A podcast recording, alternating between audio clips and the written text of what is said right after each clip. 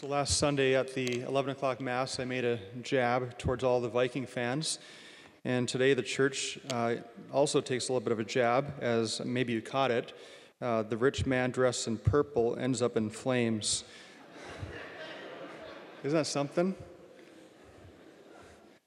While I'm standing here in green, it's just crazy how those things work. So, anyway, so Packer fans, there you go. So every year, everyone, every third year, I should say, we hear for the Gospel of Luke. So for the last 10 months now, the Gospel we hear each Sunday comes from Luke.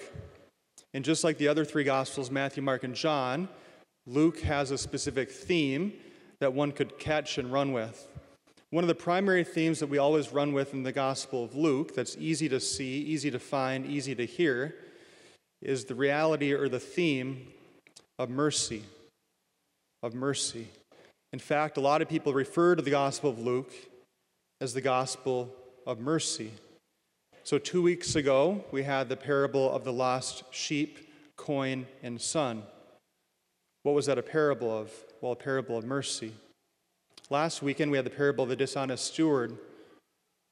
Again, a parable of mercy. And now, of course, today, this rich man dressed in purple garments and poor Lazarus is actually a parable of mercy. Now, just one note on parables, right? These aren't true stories. You know that, right? They're parables. They're stories that Jesus used.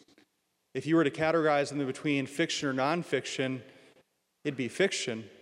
Jesus is telling a story.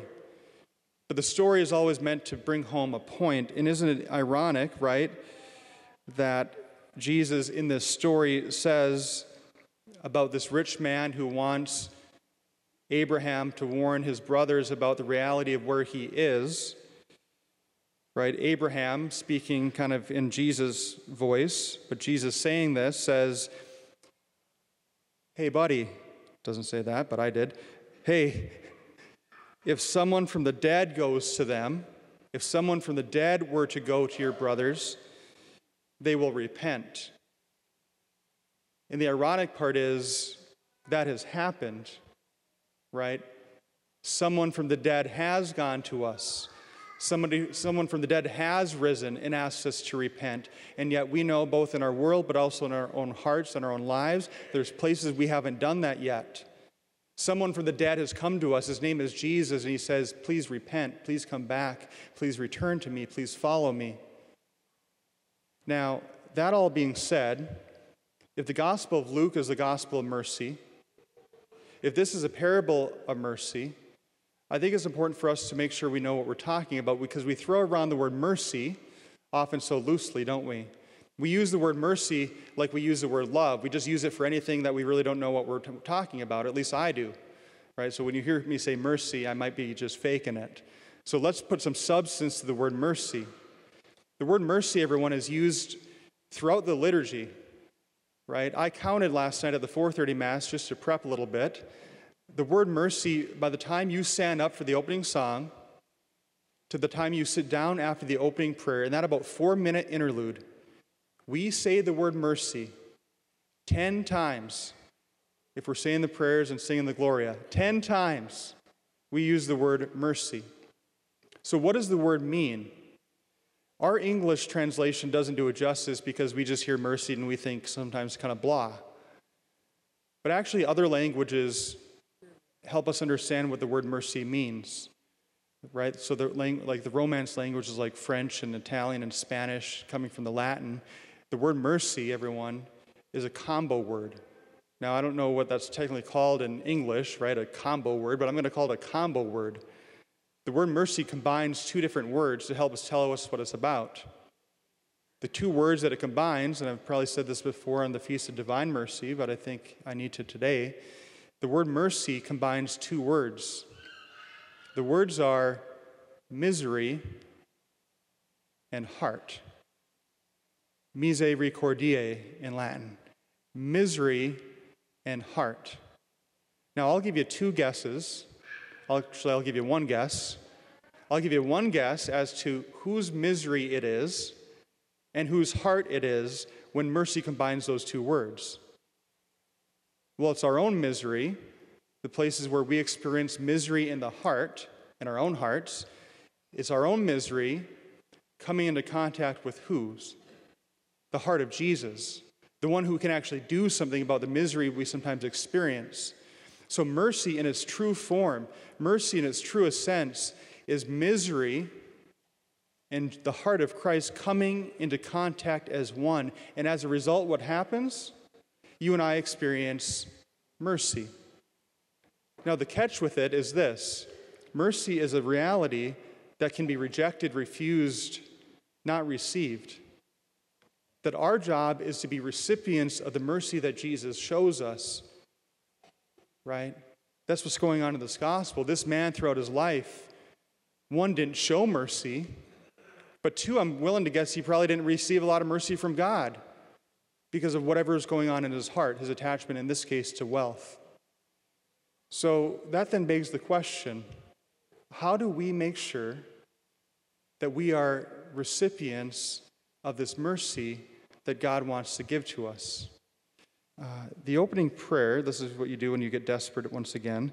The opening prayer at Mass, everyone, just as a side, um, if you're ever looking for something really helpful to pray with in your own daily prayer, if you happen to have uh, either the Magnificat Maybe you have one of the Word Among Us that we give out once a month.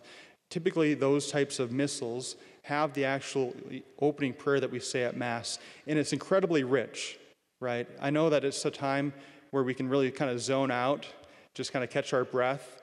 Uh, I'm usually just happy when the server shows up with a book right at the opening prayer. I'm like, thank you, Jesus. Good job, servers. They always do a good job. But the point is this Think how often we just zone out. And there's incredible richness that the church wants us to kind of have our heart and mind set properly for what it is we're about to hear and what it is we're supposed to do. So, the opening prayer this morning is really extraordinary, and it caught my attention all week. Here it is, at least the first two lines. I won't go through the whole thing. The first two lines of the opening prayer said this O God, who manifests your almighty power above all by pardoning and showing mercy. Let me just say that again. O God, who manifests your almighty power above all by pardoning and showing mercy.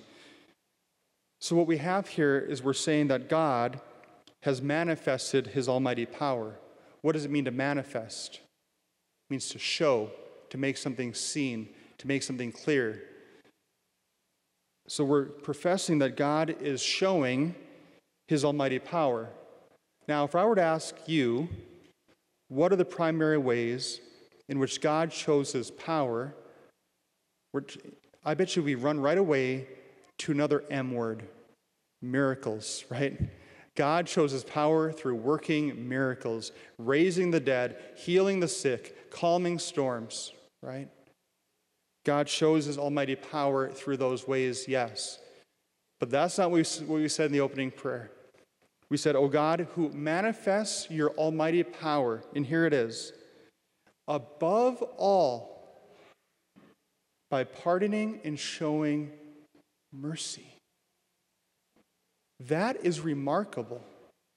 That is an extraordinary claim to say that we profess the primary, above all way in which God shows his power in the world is not by working miracles, is not by raising the dead or healing the sick or calming storms. We say and profess the primary, above all way that God shows his power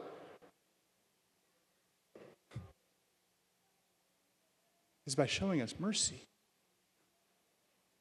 That's remarkable. That should be so personal and intimate for us that we should be able to say, yeah, that is an extraordinary way that God shows his power. I have a feeling that God wants to show off more often. I have a feeling that God wants to manifest this power way more than we allow.